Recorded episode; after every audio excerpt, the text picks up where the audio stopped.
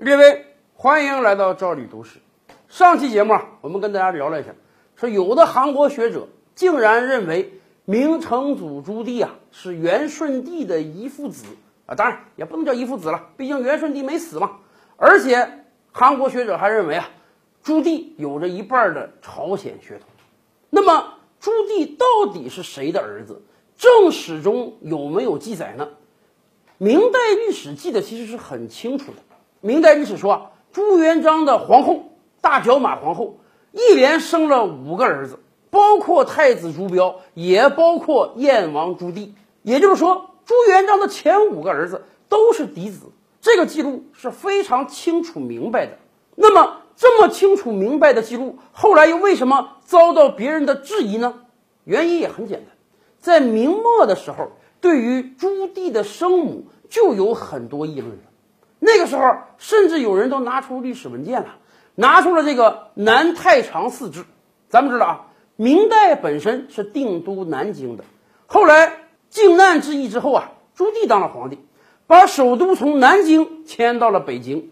但是从那个时候开始啊，明代的中央机构就变成两套了，北京有一套真的，南京还有一套后备的。基本上的北京各大中央机构啊，在南京都有一个备份。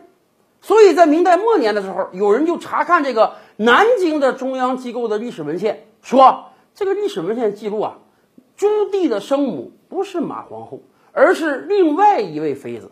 甚至同样一份历史记录还说，朱标的生母也不是马皇后，朱标、秦王、晋王这仨人呢，都是另一位李淑妃所生。也就是说，马皇后根本就没儿子。那么朱棣怎么变成了马皇后的儿子呢？是朱棣登基之后啊，大幅度的篡改历史，把自己的生母改成了马皇后。朱棣又为什么要这么做呢？有人就解读了，说你看啊，靖难之役之后啊，朱棣可是打着清君侧的旗号来向中央进攻的。建文帝失踪之后，朱棣老是不客气的自己当皇帝了。这个时候，他得对天下黎民百姓有个交代啊。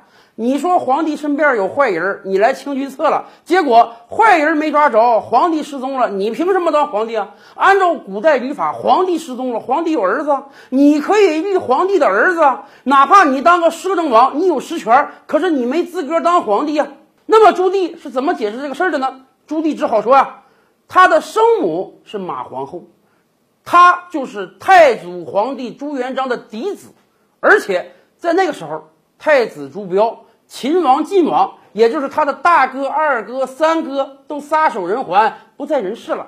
所以啊，朱棣是现存的嫡长子。根据我国宗法，嫡长子继承大统也是可以的。所以他朱棣才有资格不立建文帝的儿子，而立自己。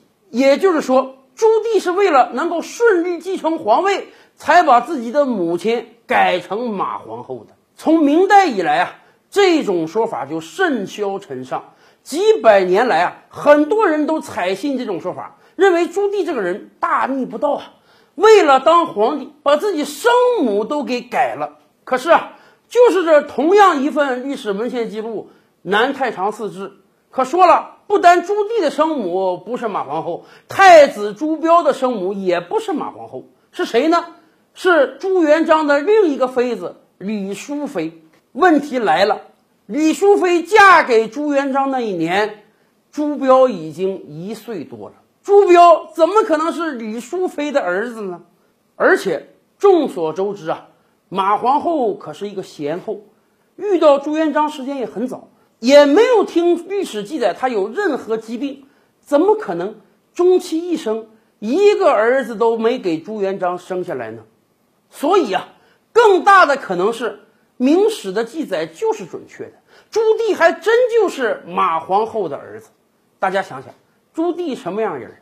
反攻倒算、攻击中央的事儿都能干出来，他怎么能在乎到底自己母亲是谁呢？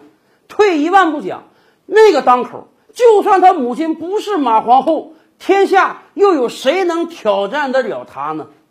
说朱棣生母不是马皇后。只不过是后世文人捏造的又一个诋毁攻击朱棣的借口啊！